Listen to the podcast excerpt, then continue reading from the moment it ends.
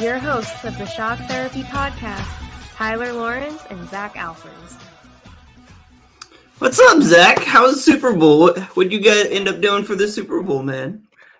Well, I ended up going just down to Sac, um, met up with an old buddy from college, uh, and he had some friends out there, and just a couple of us watched the game. I, I was just so excited for a competitive football game after the last two Super Bowls had just been complete blowouts over by the first quarter.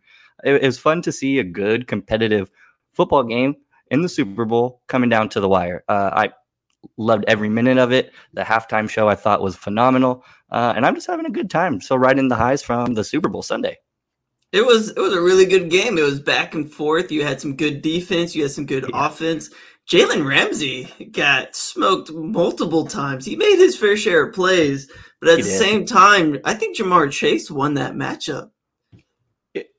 Well, and it's like one of those things. I think you can go back and forth. You know, Jalen actually won the game, but I, would say Ja'Marr won the battle.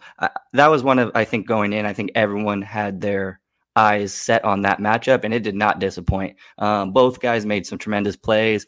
Both guys had some plays that you know didn't. That that one play where Ja'Marr Chase had completely burnt Ramsey, um, but the pass rush just got to Joe Burrow too quick and he couldn't get rid of it. That was going to be like final s- play of the game. Yeah, that could have been just Yeah. It- That would have been the biggest momentum shift ever because Ramsey fell down he fell. And Aaron Donald went and got to him, right? Like he got to Joe Burrow, but Ja'Marr Chase was at least 10 yards behind him, just sitting there like, I'm about to win the game. I beat my men.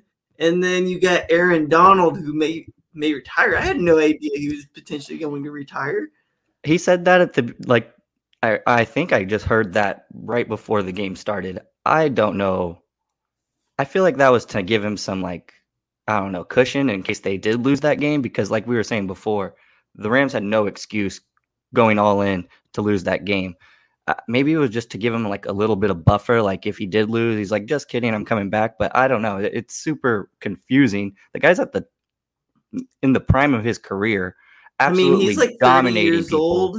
He's old. I, the I body's probably like you know you get you're seeing a lot more players already have the bag they already got the money Yeah. and they're getting to a point where the mental health is now like a, a part of the game like it, it 10 years ago 15 years ago it wasn't as important because people weren't talking about it as much right and these Yeah. players they were still getting paid lots of money but i mean aaron donald's made a 100 million dollars in his career already so it's like you know, are you playing for the paycheck anymore? Are you playing because you love the game, or you know, are Yeah. you able to just retire, thirty years old, knowing that you're going to be a hall, first ballot Hall of Famer? Doesn't even have to put any more time in to play the game. And Well, you know, yeah. how much do you does he want to just spend time with his family, spend time with his kids? I mean, it's a it's a grueling schedule. well, and just listening to you talk just then, what else can that guy do? You know, he would need to win another Super Bowl for him to be happy. So it's like maybe do just go out on top, king kings of the world. It's like what else does that guy have to prove? Because he's done it all. Do you Defensive still have the the, fire? That's what it Right. comes down to. Do you still have the fire to play to to beat yourself up for six months out of the year, It's growing. eight months out of the year if you take into account training camp and then the postseason? I mean, it's a long season. You know, I'm just doing my schoolwork like three hours a day, and I'm just exhausted from that. Like for Well- for for them to have to do that mental watching film all day, every day, working out.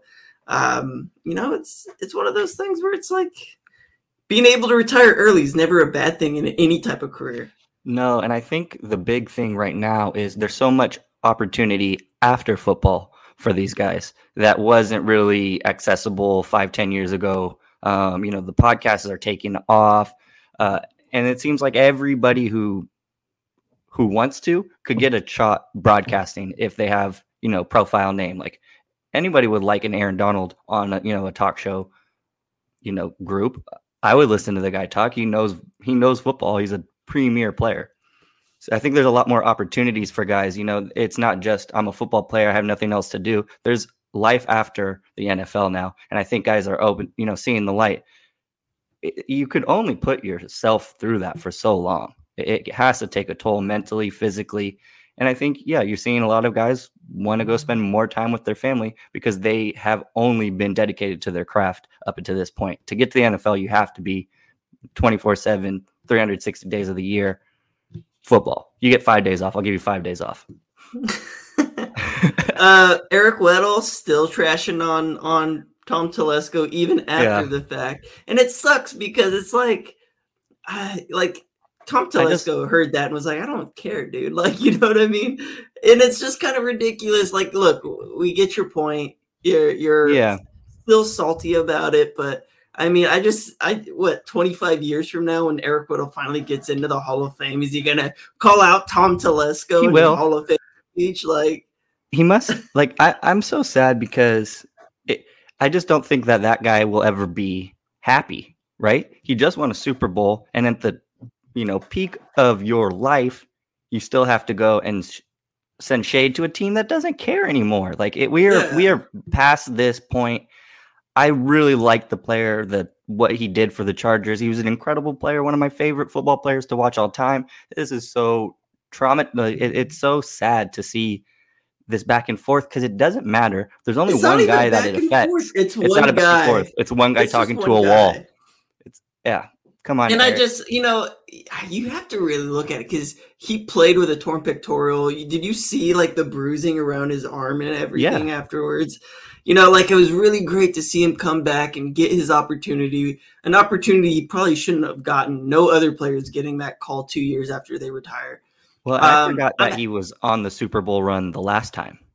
I t- yeah. totally forgot that he was part of that team. So I'm happy that that he got his ring. I'm I'm excited for the guy.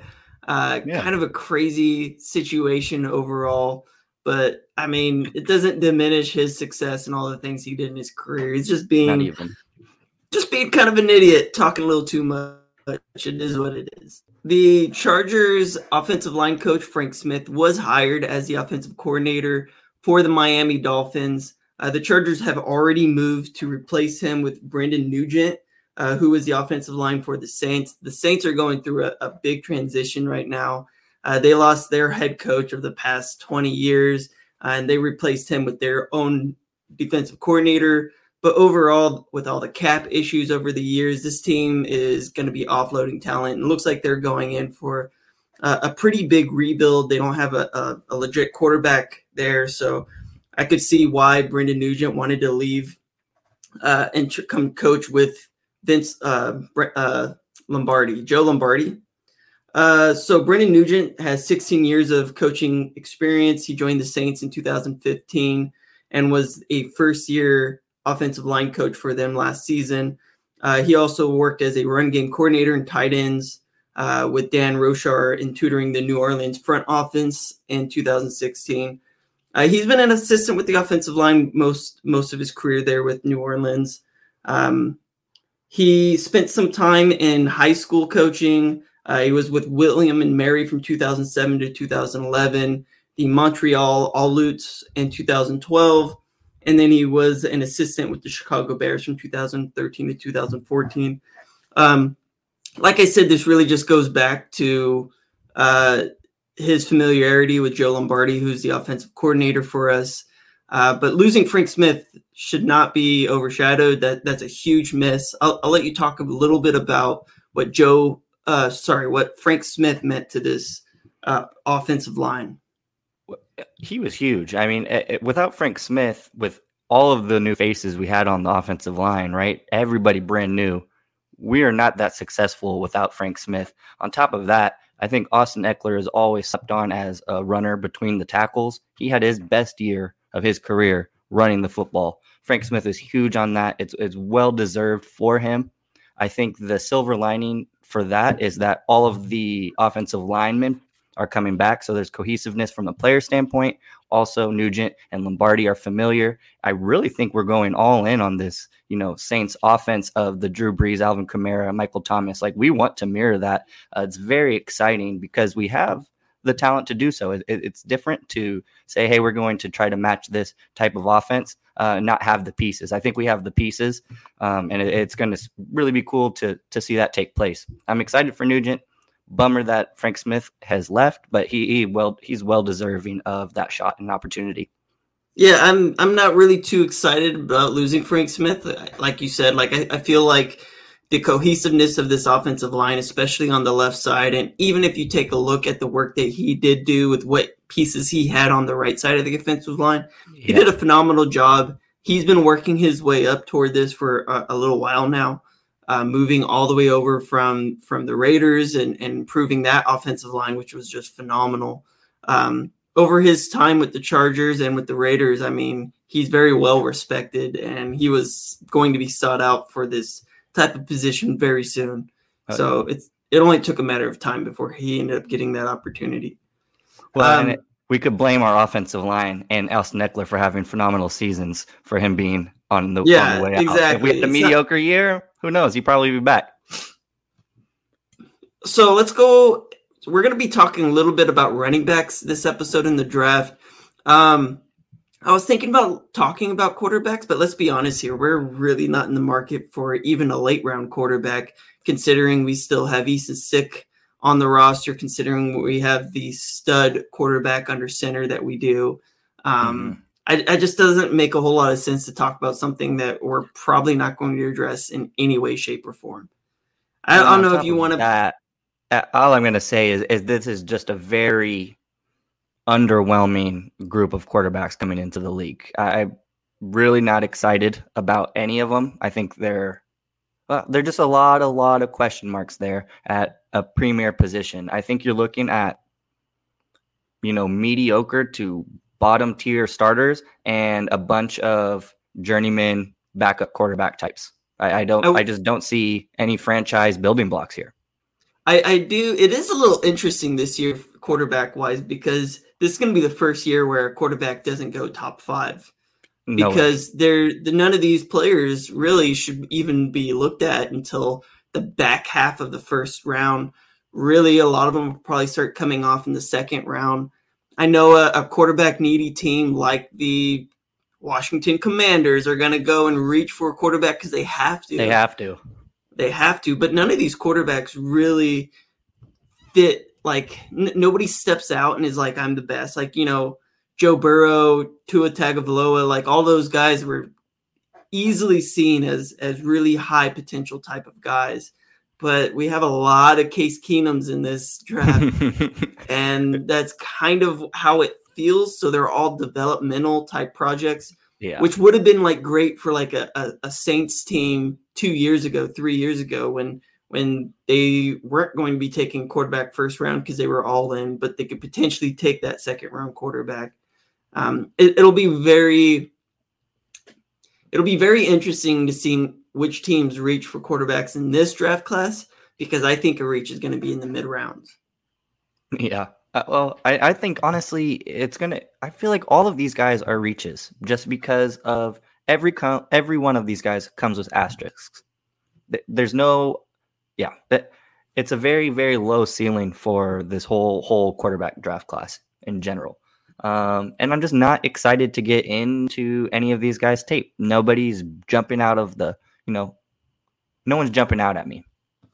Right, I got you. So we will be going over uh, running backs this episode. I feel like that's just appropriate, but I will just kind of throw out the names of the quarterbacks real quick. So you got Matt Corral from Mississippi, Sam Howell from North Carolina, Kenny Pickett from Pitt, Malik Willis from Liberty, Carson Strong from Nevada, and then that the final quarterback that's kind of in that tier, Desmond Ridder. All of them have issues. All of them likely would could be taken first. Some of them could be taken toward you know third or fourth or fifth rounds. It's it's really just wavy with how the NFL views these quarterbacks. Uh, but Going over into running backs, I'll let you take the first shot running backs. Who's the first running back you want to talk about in this upcoming NFL draft? So for me, I am just super impressed with Breece Hall from Iowa State. And when you look at him out of the rest of the running backs in this class, he's easily had the most productive collegiate career when you look at the, you know, all encompassing the whole thing. Um, I think you can debate pretty, you know, I think you can make a fair argument for any of the top four guys as the legit de facto running back one in this class, but you can't debate who had the flashiest collegiate career, and that's Hall. He's just a huge, big play waiting to happen. And a lot of analysts thought he could have been considered RB1 last year after he led the nation in rushing yards as a sophomore in 2020. He ran for 1,572 yards. Decided to come back again in 2021 and he finished as the eighth best rusher in the nation this past year with 1,472 yards on about 20 less carries. So the, the average was there. He didn't quite hit that mark, but he's just built with a natural nose for the end zone. All the dude does is score touchdowns. He finished with 56 total out of his three uh, collegiate seasons. He had 23 in 2020. He matched that number again in 2021. That is 46 touchdowns in just two seasons. He's absolutely ridiculous. He set an FBS record for consecutive games with a rushing touchdown at 24. That's every single game for the past two years he's been in college. He's finished with at least one touchdown. Because of it, he's a two time All American. He's a two time Big 12 Offensive Player of the Year. For me, I think his, his biggest strength is his patience. He's just a super patient runner and he's never in a hurry. He he has fantastic vision and he he trusts in it. He lets things develop in front of him. And why I like Hall over guys like Kelley or Rountree, who we currently have, I think all three are very patient runners in their style, but Hall has them beat with his decisiveness. Holes in the running game, especially at the NFL level, they're only open for a split second. So a lot of the time, these running backs have to anticipate those holes opening up. And I think that's Hall's best trait. He rarely makes the wrong decision. And when he once he makes his cut, you need to watch out. He's not a dancer. He's not a guy who likes to juke you out of your cleats, but he's very he's subtly very elusive. So he's going to make you just just get you off balance so he could run through an arm tackle. Uh, he has plus balance, deceptive speed for being that big. I think he's he's 6'1, 215, 220, depending on what site you want to look at. And you know, as much as I, I really like the guy, I think you do have to consider his durability at the next level. He carried the ball 718 times over the last three years. That's a lot of touches. Um, that's not even so, including receptions out of the backfield. That's, he had another 82. He had another yeah. 82 in the in the passing game as well. So that's a lot of miles for a guy you're probably going to have to at least take in the second round. Um, if he falls through, if he falls through the first, there's some talk that he could go in the 30s to 32s, but he's never had any major injuries, and he's a tough guy. He's played through the minor stuff. Um, I think his probably his biggest knock is from and why he's not being considered a traditional three down back is his lack of elite route running ability. But I just think that's a little unfair. Um, he wasn't asked to run super complex routes out of the backfield, but he was effective when he did get his targets. I think on top of that, we don't need an elite route runner technician out of the backfield. We have that in Ekeler. So I'd super be I'd be really willing to take a chance on a guy like Breece Hall. Um, and I, I think what he could potentially add to this running back room far exceeds his you know potential concerns. I got you. My favorite running back in my class, in, this class for me, is Kyren Williams, Notre Dame. I, I love this kid. You've been talking for he a while. Is, he is so good and he's so fun to watch. He's a he's a smaller back. Don't get me wrong. He's 5'9", 195, 200 pounds, right around there. Uh, but overall, if you look at his tape, especially in 2020 when his offensive line was really, really good, he was really special there. Uh, he had 1,100 yards, uh, 5.3 yard average, 13 touchdowns, but he also gets it done through the air where he had 35 receptions for 313 yards and a touchdown. Uh, he kind of came down off those numbers just a little bit, ran for just under a thousand yards, 15 touchdowns, 42 receptions, three TDs. What he what makes this guy so special though is he's so twitchy and he's so twitchy and shifty in the backfield See he's got such great vision and patience. Uh, super good at change of direction. He understands kind of where that hidden yardage is. So if he needs to go and, and like split two tacklers versus like he's he's just gonna like fall forward for those extra yards. Um, he's fast, he's sudden to hit the hole, and, and he's able to get the edge on the defense. Uh, I've never seen him caught from behind. He's probably going to be right around like a four, four, five type of guy. I'd love to see him see if he can end up getting into the four threes. Um, but I, would expect his agility to be just outright ridiculous when he hits the combine here in two weeks. Um, but you know, even for like a younger guy, like he runs through contact if defenders don't wrap up. He's got tremendous contact balance. He just has a knack for just staying on his feet, and it's kind of impressive to watch when you're watching his film. Uh, he can transition his speed to power. Like I said, he's a light back, but for him to be able to turn his speed into power, he can kind of make up for his size a little bit. Um, you know, it's it's more of like a secondary move for him, the whole power thing, because he's not the biggest guy in the world, but he'd rather leap out of like contact and get the yardage hidden there that way than kind of just drive in, um, which is fine given his size disadvantage. Um, he makes defenders pay in over pursuit. Uh, his ability to set up defenders and set up his blocks and, and be able to find the momentum. Um, it's, it's really mom- it's really just overall impressive. Uh, his ability to make guys miss, but then like if you get him into space, like super super dangerous. He's going to be super deadly in the screen game, catching passes out of the backfield. Uh, something that really goes unnoticed also is he's exceptional as a pass blocker. His, he hmm. he is not afraid of contact at all. To see a, a 200 pound back just go and take out the knees of a, a 240 pound rushing linebacker who's coming into the A gap, like he has no fear whatsoever at taking on guys 30, 40, 50 pounds bigger than he is. It's, it's just insane to think. think. Um, overall, he's just like a really exceptional athlete, and he's actually really similar in his play style to Austin Ekeler. Um, you know, kind of that smaller back who plays much bigger than his size. Uh, he's sudden.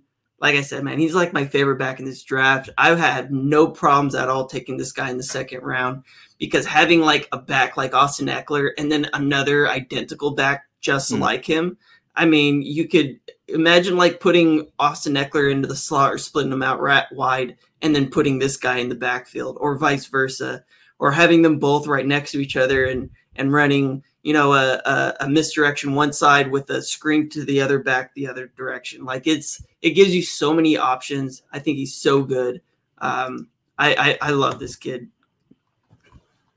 All right that that would be elite just to have two of those guys. Uh, Imagine having two options. Austin Ekelers. Well, that's what getting me so excited about a, a potential, you know, Cordarrelle Patterson coming into it. Uh, well, we're getting ahead of ourselves. I guess we're going back to my number two guy. I really like when I turned on the tape and saw Kenneth Walker the third play. He's just an angry, angry running back. Um, I think you you have to take into account he played two very mediocre years at Wake Forest, um, where he he he has said he believes he was underutilized and not given the opportunity to showcase his full arsenal. And I kind of believe it because this past season he transferred to Michigan State and he just put together an absolute monster year. 1,735 total yards from scrimmage, 19 touchdowns, all on his way to being named Doak Walker Award winner, given to the nation's top running back. He finished sixth in the Heisman voting um, and just had every college football fan watching at the edge of their seats, knowing that when the ball is in his hands, he has a chance to make special things happen. The guy is must watch TV. He's absolutely electric. He has short area burst with an insane agility. His lateral quickness is just something that completely jumps out at you when you turn on his tape. He could put people in a blender with his spin move. He has a great jump cut. And the reason why this guy is so fun to watch his tape legit looks like a Madden highlight reel. The way that he can make these moves at full speed and somehow doesn't give up any momentum. His acceleration is video game like, maxed out all the way. He's probably one of the most elusive backs in his class, and he paces every running back entering the draft this year in tackles avoided per attempt at 33.1%. That's the percentage of his touches that he res- he physically makes someone miss. That's absolutely insane. On top of that, he's a very powerful guy. He could finish runs. You've seen him drag defenders or he could push piles. The dude is very, very hard to bring down. His career 4.46 yards after contact per attempt. Very, very enticing when you think about complementing his skill set to a guy like Ekeler. You know, a guy he Walker just runs so angry. I said it before, and he's looking to finish his defenders. He'd be such an awesome addition to just take a carry here or there because his playing style is one that's just going to knock the wind out of a defense. With Walker, I think his, his biggest worry is maybe he is just a one year wonder. I mentioned he did not play well in his first two seasons. His career at Wake Forest, he only had 1,205 yards over two seasons. That's mediocre if we're going to be nice. But as one year wonders go, I don't know if you could be much more wondrous than what Kenneth Walker just put together. He has a legit chance to house the ball from anywhere on the field for multiple alignments because they move him around over there in Michigan State. And the big play potential from this guy is just too enticing to pass on. He had a 58 yard touchdown run against Michigan this last year, a 75 yard run against Northwestern, and a 94 yard house call against Rutgers. The guy can score from anywhere. Um, and, and, I just think there's a lot to like about this guy. I, I'm really high on Kenneth Walker the third. All right, I'll talk about Jerome Ford, Cincinnati running back, 5'11, 210 pounds. So Ford had originally played at Alabama uh, but he found himself kind of buried in a running back room behind Josh Jacobs, Najee Harris, Damien Harris, Brian Robinson Jr. Like he he had a real hard time kind of carving out his own role there uh, behind just so many good backs there at Alabama. And he was just never able to move up the depth chart. And he ended up transferring to Cincinnati as a result, uh, where he sat behind Gerrid Doaks uh, before becoming a first full time starter this year. So he doesn't really have a whole lot of experience actually playing in games because of that. Uh, Ford's got like straight line speed. That's kind of like his thing. Is once he he finds a hole, he takes off and he does not get caught. Um, his game is just seems to be all reach max reach max speed, lower your shoulder, and just plow. Like that's his game. That's, that's who he is. That's who he knows who he is. Um, he's just a contact runner. He's going to be really effective as a short yardage back. I just don't believe that there's much more to take from his game than that. Um, he's just kind of a true one cut back. Find a lane, hit it, and and then if it's a track meet, you're going to win. Uh, he does have some good hands catching out of the backfield, but for whatever reason, doesn't feel or look fluid or natural to him. Uh, he seems to find issues like being the dump up option and just finding your spot in between the zones. Uh, a lot of backs they'll they'll take uh, they'll fake the handoff and they'll sit you know five yards in front of the linebacker, kind of in between both linebackers, and he seems to like run into the linebacker and just turn around, uh, which you know you can. I'd like to see him split defenders more often than not. That way, he's you know Jerome Ford's not um, not just setting himself up to get hit right away gives himself a little bit of wiggle room to go and figure out how to do something else with that. Um, and he just he he really I just he doesn't feel like he's ever going to turn into like a true receiver out of the backfield. Just doesn't come very natural to him, and I feel like it's an agility issue because that's not something that he has in his game. Like I said, he's got the straight line speed, but he's not a very agile guy. Um, many like his ability as a personal protector. I've been reading a lot of scouting reports, but looking at the film that I saw, um, Cincinnati did have him block often and quite a bit. They, they, even used him as like a lead blocker in quarterback design runs uh, for Desmond Ridder. Um, he has the size, he has the strength to take on those blocks, but there's multiple examples of him just whiffing or missing reads entirely and letting his quarterback get hit by by an edge defender that he was supposed to chip that he let loose or whatever it may be. Um, if he hits his mark, it's it's impactful and it's heavy. Uh, other times he's he's I don't know if he's just being a little lazy with it and he just seems to to get caught off balance or is not expecting the hit.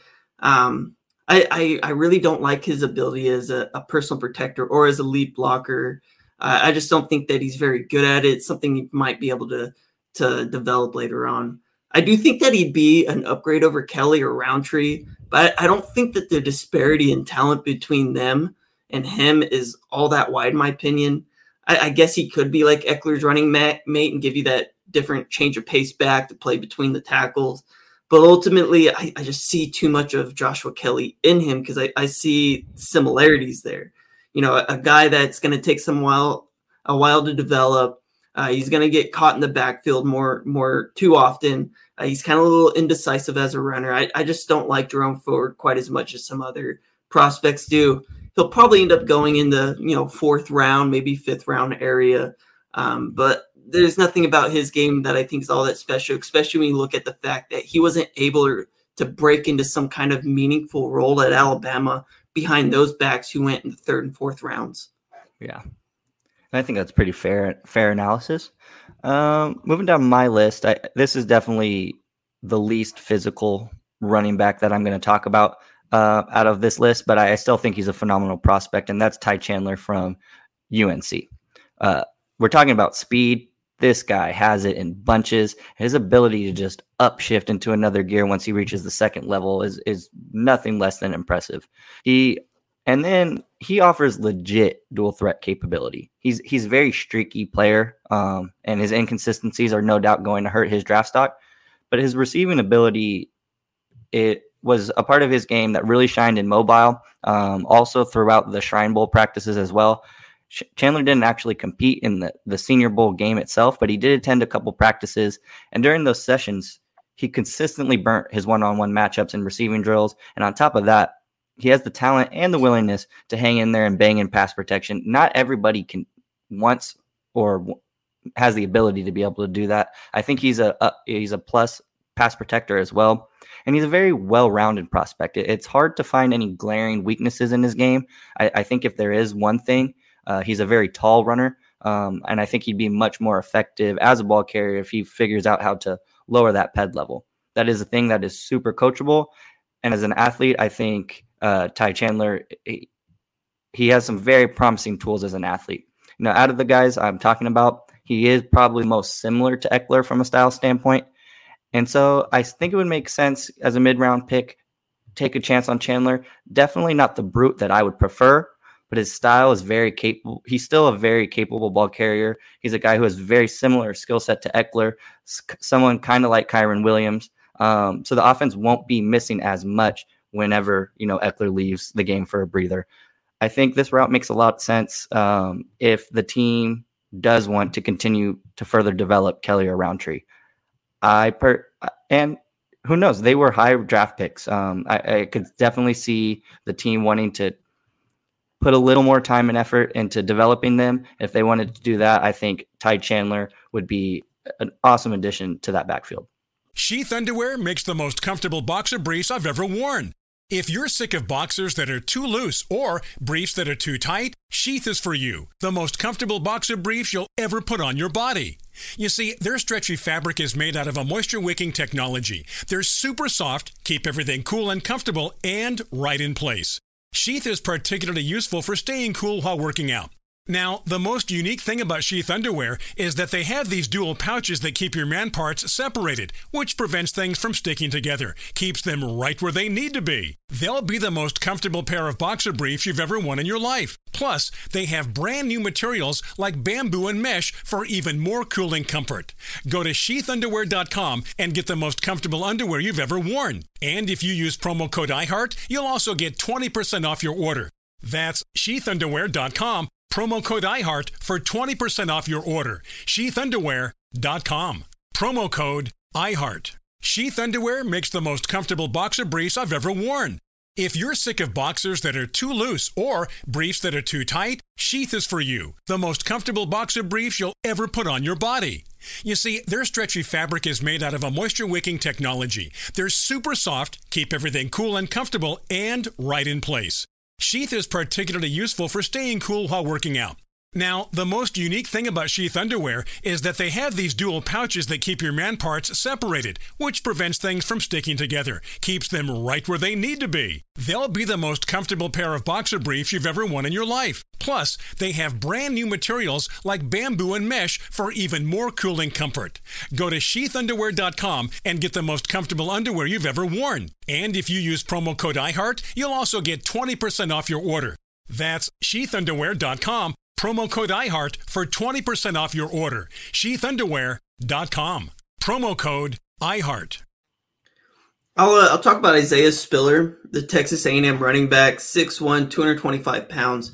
When I was watching his film, I just saw Melvin Gordon, like split image. Like he is that back. He's got that size. He's got that attitude.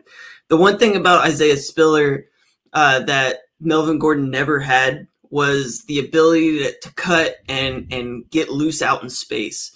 Uh, mm-hmm. He's got really choppy feet, and that and I say that as a good thing because his feet are always moving, and he's always looking to cut or move whichever direction. If he doesn't have that ability in space, he just plows through you. Uh, It'd be very annoying to have him live on top of you in an apartment.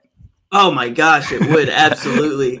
And you know, I, I really just like his play style overall because when he needs to be aggressive, he's aggressive. When he needs to cut, he cuts.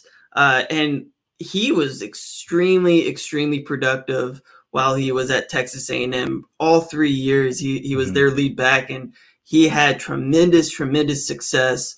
Um, I didn't watch a whole lot of his film, but I just remember watching him thinking, man, this guy is so much like Melvin Gordon overall. And many pundits have him as a second round pick. Many guys have him as the top back in this draft. There is no consensus number one back. There is no Najee Harris. Uh, there is no no you know Melvin Gordon or or any of those guys in this class. Um, he's probably going to go in the second round. Uh, I, I, if you like that Austin Ekeler Melvin Gordon matchup again, if you if you want that tandem again, this gives you that tandem. Uh, he does have issues fumbling the ball, uh, from what I had seen from the number of uh, fumbles that he had throughout his career. Uh, but he does give you that power back that you know is going to churn out those yards. Oh, by the way, exceptional catching passes out of the backfield, and he's a willing run blocker uh, pass protector, however you want to call it. So he, he offers a lot. Probably going to go a lot earlier, and the Chargers are looking to draft a running back. Um, but we'll see. It's a it's a really deep running back class, so a lot of teams may may want to push this and kick this can further down the road in the draft. All right. Well, sticking with the you know theme of power backs, um, I really like the tape from Tyler Allgeier from BYU. And at 5'11, 220 pounds, the guy is a freight train. He's very, very hard guy to tackle and take to the ground, and someone who's always looking for contact. You know, to say this guy is a physical player is an understatement and a half. A very thick frame combined with some very great balance, and he's exactly the type of guy who just sucks the life out of a defense over the course of four quarters. Uh, the first thing that stands out about Allgeier's tape is unlike Ty Chandler, like I mentioned right before, Allgeier is always running with a strong, very strong forward lean. And he's a guy I rarely ever saw get knocked backward. If we're talking about guys who trying to churn out extra yards, he's a guy that does it at a premier level. He's also extremely durable. He's only missed one game in two seasons since becoming the premier back at BYU. This past season, he saw 304 total touches. Without missing a beat, he exploded for 1,800 scrimmage yards and also added 23 touchdowns. So apparently he used to run a 4-4 in high school, but if that's true, honestly, the game speed really doesn't translate on tape. He's not the most elusive guy, but he's a pure north north south runner and something I think the Chargers roster would benefit tremendously from adding. Honest, the best play of his career, in my opinion, was actually a defensive play uh, against Arizona State earlier this year, where the BYU's quarterback just threw an interception, horrible pass, um, and from ten yards back, Allgeier not only tracks this guy down, but he jumps over the defender and punches the ball out from behind, and the Cougars were able to recover. They held on to hand ASU their first loss of the season that year. Um, and it's just a phenomenal effort play that I think just speaks to the guy's character. He just wants to win. He's a ball player. He's not a guy who's going to take a play off. And that's something I love to see um, from a prospect that I, I'm considering drafting. I'll, uh, I'll talk about Max Borghi. So Max Borghi played at Washington State, 5'10", 205 pound running back. He he really only had two successful seasons while at Washington State. Um, as a sophomore, he averaged 6.4 yards per rush, 817 yards total on the ground, 11 touchdowns. What you saw from him as a sophomore that got a lot of people on his radar is he had 86 receptions for about 600 yards and five touchdowns. That is a lot of receptions out of the backfield for any running back anywhere. I mean, the the year Austin Ekeler had like that tremendous year receiving, he had like 90 receptions that season. He did this in just 10 games, not 16. So that's, that's just insane. insane to think about how many how much he was targeted as a sophomore. As a junior, he injured his left wrist like the first game and was out the rest of the season. Um, he came back for his senior season last year and was productive, but less so than he was as a sophomore, especially through the air. He only had 16 receptions. He was available every game. So there was a huge drop off from that 86 down, but on the ground, it was almost identical. Uh, he's kind of confusing to watch, right? Like he's he's definitely a playmaker playing on a team with really subpar subpar talent. You're, you're talking about Washington State. Uh, the Pac-12 overall has been down for a little while. If you're not Oregon, I mean, just take a look at USC. But he he has some ability to make his own plays. He likes to use like the stiff arm as his like first go move. Uh, his ability to break tackles is kind of sporadic. Uh, he has the ability to make some defenders miss, but it, it's just kind of inconsistent, and he, he he misses opportunities that he has available to him. Uh, he has a tendency to bounce when he probably shouldn't. Very indecisive. Uh, decision making is just really just spotty at best, and his feet really aren't fluid. Um, he played extremely well catching out of pass all those passes, you know, three seasons ago, but he just hasn't been utilized the same since, and it makes me wonder, like, why? What what is this issue? Uh, it's funny. He was actually named to the the watch list for the Doak Walker Award for the nation's best running back, and then then also the Biletnikoff Award for best receiver. Obviously, he fell off that really quickly when he only had 16 receptions this year. Um, I think that the hope for Borghi is that he kind of becomes that pass catching back in a similar role to kind of what Danny Woodhead was to us. Uh, somebody who isn't really prolific on the ground, but he can do enough on the ground. He can do enough through the air to be like a, a pretty decent role player. My question is with that indecisiveness, uh, how long is it going to take him to actually move up to that kind of role? You know, Danny Woodhead was an undrafted player uh, who just surprised people. Borghi's at least on some people's radar. Um, I don't know. It, it, it's it's interesting to see if he'll be able to kind of duplicate that season he had through the air. Uh, in the end, I I think that the issue Borghi is just he's just really slow at reading what's in front of him and making decision and going. I think he's athletic, he's fast, uh, he's agile, but he's not fluid in any of those motions. Um, honestly, I'm expecting him to kind of go undrafted. Uh, I think he had a lot of hype behind him after that 86 catch season and then they he was kind of just it's, it's a weak division. The Pac-12 is not very strong. I, I think you're looking for a lot more from him. Uh, he he was a pretty big sub in and out throughout the year, even though he started the season as the full time starter. Um, they rotated him early and often, so he'll end up catching on on some practice squad somewhere. Maybe somebody takes a flyer in the seventh or sixth round. Um, I was really looking at more from him as I was doing a lot of film study on, on Max Borghi, and I kind of was left unimpressed. Hmm. Well, this last guy is very impressive, um, and we're. I, am really impressed with Abram Smith, the running back out of Baylor.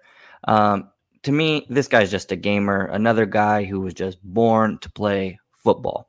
And I think he has a really cool story. He actually came to Baylor as a linebacker, used sparingly as a short down back and a special teams, you know, standout. Um, started four games as a redshirt junior at linebacker in 2020, but this past year he decided to try the running back thing out full time, uh, and the results were stellar. Finished with 1,601 yards with a 6.2 yards per carry average, added 12 touchdowns, and was a big part of the Baylor Bears team success, which actually had the best season in program history. When 11 and 2 in the regular season, got an invite to the Sugar Bowl where they beat Ole Miss, and Smith just tore up the Rebels defense to the tune of 172 rushing yards in his last performance. Um, and because he is a late bloomer, I, I, he's definitely a guy I think will be around day three if he does get drafted.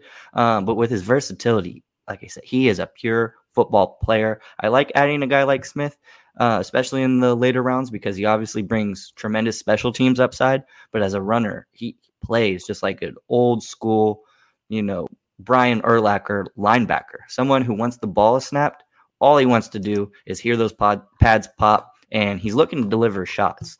Uh, he runs with a very wide base, There's a reason why he broke so many tackles this last season, and he absorbs contact extremely well. He's always looking for extra yards, and he knows how to churn those out. He has decent vision, average elusiveness. The speed's not there, but at the end of the day, the guy is a bruiser, and he's looking to deliver punishment. I think his skill set would be awesome to pair with a guy like Austin Ekeler. So my last player I'm going to talk about is Kennedy Brooks, running back out of Oklahoma. I was actually really, really impressed watching his film. And of all the running backs that I could see the Chargers taking, I think Kennedy Brooks makes a lot of sense because I feel like this is going to be a talent that falls down the draft boards. Now, he's going to be a much, much older back than your typical running back. He's going to be 24 years old this season. I, I, think he's 24 in like April, like next month or, or the month after next. So he's an older guy. A lot of running backs are already signing their second contract by then. Uh, what I, I came away impressed with Brooks with specifically. So as a true freshman, he came into the Oklahoma program with TJ Pledger, with Trey Sermon already there. He was there with uh, Kyler Murray. And in his first season, uh, sorry, he took a redshirt season uh, in 2017. So 2018 was like his first official season with a a TJ Pledger who you know was the fifth ranked um, running back, high school running back, right? And he came in competed with him. He beat out TJ Pledger, and he ended up having 10,000, uh, 10, 1,056 yards, 12 touchdowns overall, and he split bat, uh, carries with Trey Sermon, who ended up having 50 more carries than him, but 100 less yards, which is just insane. Wow. Like that's insane. As a freshman, he's had over a thousand yards rushing in every season he played. He did opt out in 2019 due to COVID. Uh, but overall, like just watching his film and watching who he competed with, by the way, Rhamondre Stevenson, who's played exceptionally well for the Patriots last year. Um, he beat him out on the depth chart. Uh, just overall, like he's a very patient back. He kind of reminds me a little bit of, of Jonathan Taylor, right? Mm-hmm. Jonathan Taylor isn't kind of your fast type of guy. He's he's your slow, watch it develop, and then just go. Um, and he's he's got some bruiser in him. He's got some speed in him. He's not by any means the most athletic player. He just seems like he's a smart player who knows what to get, when to get it, and how to get it. And he knows what plays are there. Um, I, I, really, really like him at in because I think he's going to drop pretty late because I think a lot of teams are going to look at him at his age and they're going to be like, hey, you know, by the time this guy's ready to sign a new contract, he's going to be 28 years old. And to mm-hmm. me, knowing that you know a lot of running backs don't get second contracts, that's a kind of a good thing.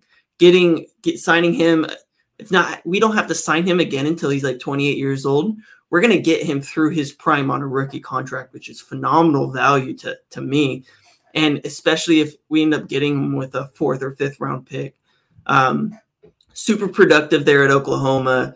I mean, he's played in big games. I mean, you think about the, the national championship playoffs that Oklahoma has been in. He's played with Kyler Murray. He's played with Jalen Hurts. He's played with this new kid that they have now. Um, I, I, I really, really like everything that I saw from him. And of all the players that I have talked about, I think this guy makes the most sense because he offers you a different skill set than Austin Ekeler. He offers you a different skill set than, and he's actually much better at the issues that you have with Joshua Kelley, which is the patience, which is the vision, right? Um, he, he, I just think he's a very smart, instinctual player, and you can't teach instincts.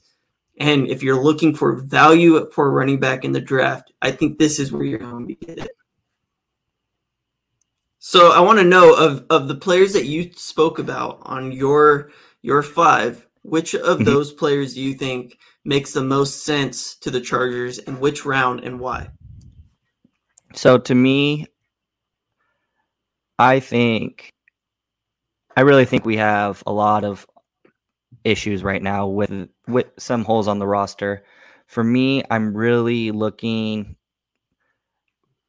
I think we have a lot of holes on the roster. So I don't really want to draft a running back until at the earliest fifth round. Um, and the guys I'm looking at on day three are Tyler Allgeier from BYU and Abram Smith because they are to the heart, pure power running backs. Um, and I didn't even mention it about Allgeier.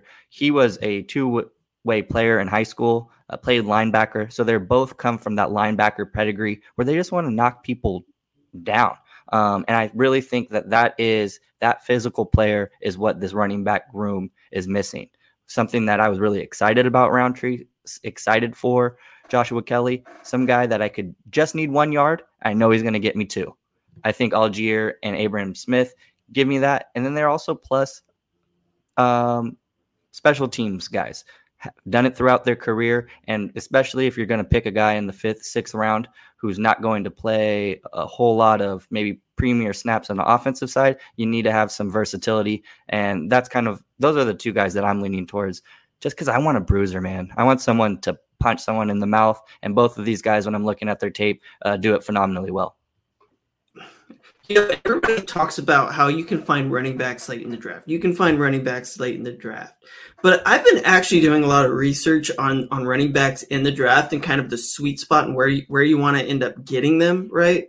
And if you take a look, like your your high end backs, right? Your your your those guys that go in the first round might be a little too expensive, knowing that you got an Austin Ekeler.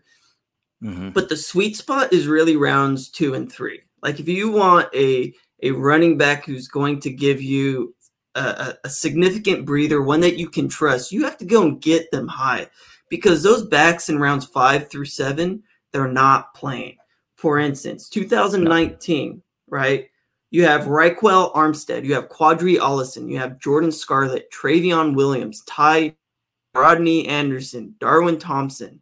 Like these are not guys that you want to go and pick up and be your RB2 who you want to be your RB2, guys you would feel comfortable with Miles Sanders, Darrell Henderson, David Montgomery, Devin Singletary, Damien Harris, Alexander Mattison. Those are the guys that you want to be. Mm. So, like, if you need a, a, a good number two back, you have to go and get them high. Let's take a look at 2020, for instance, right? So 2020, your your rounds five through seven, you've got Jason Huntley. We'll just go four through seven. Joshua Kelley, Michael P. Ryan, Anthony McFarland, DJ Dallas, Jason Huntley, Eno Benjamin, Raymond Calais, Malcolm Perry. Like these are not backs that you are trusting to be your RB2. The backs you're trusting is D'Andre Swift, Jonathan Taylor, Cam Akers, J.K. Dobbins, A.J. Dillon, Antonio Gibson, Ke'Shawn Vaughn, Zach Moss, Darrynton Evans. Like most of those guys are RB2s, all those guys taken by the third round. If you want to go even back further, like you, everyone looks at, you know, Justin Jackson developing into an RB2 draft in the seventh round. He offered a lot of upside as as nearly undrafted player. But like if you really want a good running mate, you have to go and find them a little bit earlier in the draft you're risking the fact that those backs often get injured, right? Not a lot of running backs make it into their later part of their, you know, their their second contract, right? The the injury bug is something that you have to deal with. But if you want a good skill position player, you have to go get them early. And I totally agree with that sentiment. My whole thing is with looking at the free agents that are entering the running back market this year for me, for the true running back two that we have been missing, I would prefer to go grab them in free agency. I always like the proven commodity because also we don't need a Jonathan Taylor. We don't need, you know, we don't need a Jonathan Taylor who's an elite number one running back to press Ekeler for for carries. Just a guy to that we can trust to give him some breathers. So I'd much rather get that guy in free agency the reason I want to go Allgeier or Abram Smith in the later rounds, I think we have some legit starters we need to go and add through the first four rounds. Um, I don't really want to get a running back to um, through this draft. I, I, think there are some definitely some guys that I would be very happy with taking in the second to third round. I just think there's also some very good cornerbacks in that round that I would really like. There's some really good edge prospects in the, in that zone that I really like. So for me, it's just the, just looking at the rest of the Chargers' needs, the free agency group on top of it makes it very, very tough for me to spend anything before a third round pick on running back, especially since we just saw this premier uh, year from Austin Ekeler. I, I, was saying it all last offseason. I thought that this was going to be the season he established himself as one of the best backs in the league. He finished as a number three guy in all purpose yards and s- tied Jonathan Taylor with in, in touchdowns. So I, I, think he's there. Um, I don't really need another elite guy, just uh, someone I can trust, and I'd rather get that in free agency over taking a flyer on a, a you know a draft pick. I don't know, man. I feel like Austin Ekeler is 26 years old right now. Uh, I think you know in two years when his contract is up, um, are we really looking at Austin Ekeler being an our RB one again, or are we seeing him resorting back to a role player? Because I mean, 30 is that that year where running back production really drops off. Drafting a, a running back now that's got a lot of talent who can develop more slowly, develop behind Austin Ekeler. It gives you the ability to not have to go into this knowing that Austin Ekeler is your RB1, especially because Austin took a ton of hits last season, and yeah. we need to get him give him a reliable running mate.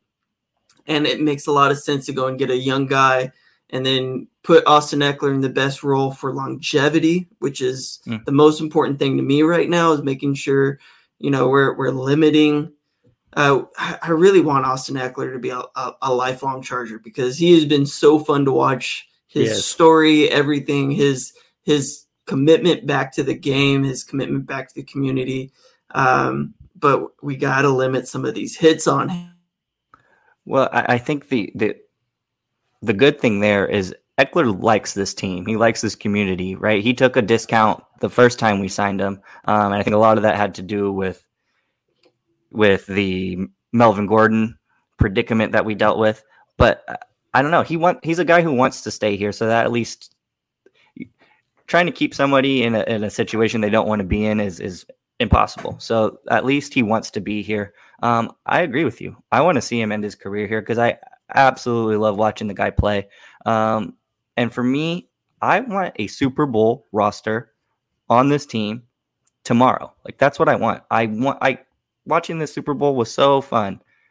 But we beat the AFC Conference champions by 20 points this season in their own building. Like we are close. I want the I, I think we're so close. I just want a Super Bowl roster today because I, I I could taste it. I think you can draft a running back and sign a running back and have a one, two, three punch there and I not have that. to worry about it for a while. And I'm okay finding a running back in the third round. I'd even be okay doing it in the second round. It's a little high, right? But at the same time, like knowing that you're getting a a guy like Kyren Williams, knowing that you're getting, and you'll probably get Kyren Williams a little bit later, right? Probably a bad example, but I mean, there are running backs worthy of a second round pick in this draft who could well, end and, up being yeah. massive, massive upgrades as an RB two. If you can have two RB ones on your wa- roster, you know, a guy who's like able to get you the, the yards between the tackles, especially with an upgraded offensive line. Um, it, it opens up so much of your offense because then you're forcing, you know, one-on-one matchups on on for your receivers. Like having a, a second running back isn't just about the run game. It really does right. open up the passing game because you're you're forcing like why do you think Ryan Tannehill has been so good as a quarterback? Right? And and AJ Brown has had such tremendous success because teams are loading the box because they know Derrick Henry's right there, but they also know they got Darrynton Evans right behind him. It really, really opens up the passing game when you force one-on-one matchups on the outside. And you're it really it opens up your offense so much because you can run screens, you can run these little wheel routes. You can put, you know, a, a split a running back out wide and get him matched up with a linebacker, which I'll take with Austin Ekeler all day. Because when you see a linebacker run outside like that and you run a streak, you know that linebacker is not going to keep up. So I, I really like the idea of taking a running back early. We haven't done it since Melvin Gordon. It's not something that we typically would like to do too often, but if the, if there's a good enough back there and you see a role for him in this offense, go get your guy. Well, and out of the you know the considered out of the potential RB one prospects, and I'm talking Breece Hall, Kenneth Walker, Isaiah Spiller, the guys that are definitely going to be gone after the second round. Uh, who do you prefer for the Chargers um, out of those three? Out of those three, uh, it's hard to because those are going to be your early flyer guys. I think. I think those are all three of those guys, in my opinion, will be gone by the sec- by the end of the second round. So the first back from Michigan State, I, I did get a chance to watch a lot of his film. Uh, I know that we kind of broke down, you know, five different players each, but I, I, had a chance to review him. I think he is the most NFL ready. Uh, he's built like a tank, dude. This guy looks big and strong, and he offers you a little bit of a different skill set than Austin Ekeler. Kind of, he's he's a bruiser, man. Like he's a strong, strong back. Uh, he's a shifty enough to like he's kind of a do it all back. I feel like he's the most NFL ready because he's got traits that every other running back has, and I think he's the best uh, back in this class. And he's a guy that can take over as your RB one and move Austin Ekeler in the future uh, into more of a role player as a player that that becomes that matchup problem. Now, don't get me wrong; I expect Austin Ekeler to be that RB one for the next couple of seasons, but you know when when it gets time to move him back to that Darren Sproles type of role in a few seasons from now, you won't see any hmm. drop off from Austin Ekeler's production. I, I I'm right there with you. I think Kenneth Walker just because he offers you a little bit of everything. He could get it done different ways. He's elusive. He has up, you know, plus surprisingly plus speed for a guy his size. He runs through people. As a running back, especially, you need versatility, and that guy has it in spades. It, out of those three guys, I would not be wrong or not be mad at all if we talk Kenneth if we took Kenneth Walker in the second round. That would just be elite, especially if we were talking about longevity of the Chargers running back position. He'd be premier um, in, in not very in a very short span of time, in my opinion. Yeah, like he's so good at everything he does. Uh, he reminds me of a, a young uh, Frank Gore. Like he's got kind of Oh, that really? size and that build as like a He's Frank Gore. Quicker though. Much quicker, but you know Frank Gore when he was younger, he was a quick dude. That's I, I saw talking- I'm Frank Gore play Sam- for 20 years. Yeah. Yeah, if you I look forgot at he Frank used to be Gore a guy. with the 49ers, like you know 27, 28 when he went through through the Super Bowl run the first time. I mean, Frank Gore was a beast, and he would slice up defenders. He'd run through defenders. He was a smart guy. Um, it wasn't until his later years. I mean, you're looking at Frank Gore over the last po- five seasons, and he's over 30 years old. He wasn't that fast guy. His game changed. But if you look at him as like a, you know, a, a 23, 24, 25 year old back, that's Kenneth Walker. Maybe not quite as developed. Like, like there is no consensus RB1 in this class No. there's three guys that are kind of at the top there. You've got this middle, third, and fourth round that I think there's going to be a lot of backs that fit inside that kind of area there. Um, and I feel like you can find your RB2 in the third or fourth round this season. Um, but if you really want an RB1 that's going to, to be your RB2, you can get those three guys, and all of them are phenomenal. The only thing that scares mad. me about the Texas A&M player that I, I covered a few minutes ago, um, can't think of his name off the top of my head, uh, Spiller, is he he- he's too much like Melvin Gordon, and I'm having flashbacks. I'm having flashbacks of the fumbles, um, just the oddities there. But I, I feel like that's a good compliment for Austin Ekeler because we don't we're trying to find that power back. We really, really are. But maybe we don't need it in this offense. Maybe you know having a, another Austin Ekeler type player would just be thunder and lightning. There, it's just it's I- very similar. I feel like we don't need one.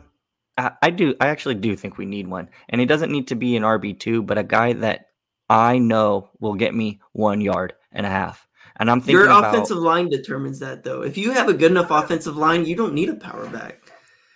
yeah, One of the uh, best power backs ever was LaDainian Tomlinson, and he just went up and over the pile. Like he didn't need he didn't need it. Like he had the offensive line in front of him that gave him push. Look, if you don't have the offensive line to give you the push, your power is irrelevant. And now I'm thinking about it. Ekeler's really good in that situation, not because he's plowing people over, but because he gets lost behind his offensive line. He's very Yeah, good like- at getting low and, and just getting hiding himself. So You need a power back a fair- to make up really good for point. issues. You need a power back to cover up the issues of the offensive line. You do not need a power Hmm. back to give you the yards. You need the offensive line to give you the yards. You need the power back to make up for that. And we don't need to make up for that if we fix that issue on the offensive line. Left side, we already have it. We know Matt Feiler, one of the best run blockers of all of last season. Corey Linsley, all pro. Rashawn Slater, I mean, sky's the limit, right? You need a right guard and you need a right tackle, and you need a back who can play behind that line. He doesn't need to be a power back. He just needs to be a good enough back to see the hole, hit it, or get up in between whatever gap he needs to to get that first down. You don't need a power back to do that. You just need a guy who's smart and instinctual enough to get there. fair point. All right. I think I'm I'm on I'm on I'm on your side. You got one believer today.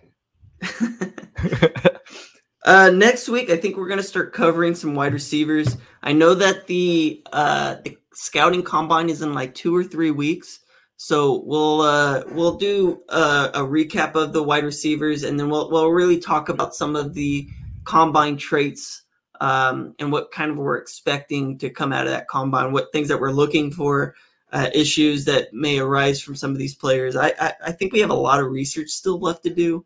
Mhm. Um, as we get closer to free agency, we'll start breaking down, you know, kind of once we know who's actually hitting free agency, who's getting re-signed, and we'll we'll give a good episode on a, a whole free agency um, preview and then a, a recap because within that first week, you know exactly who you got. So I feel like that's a good way to to break these down. Yeah, but we are so close to getting some really, really exciting news here in Charger, you know, Charger land. So I, I can't. I'm so excited for this offseason. I I've been since we lost that game in the Raiders. Uh, I've I've been waiting for the combine to start. It, it's here. Um, it's a very exciting time um, for football fan. So should be a fun ride. All right. Thank you guys so much for listening. Uh, leave a, a review, uh, give us a, a five star rating, um, and we'll talk to you guys later.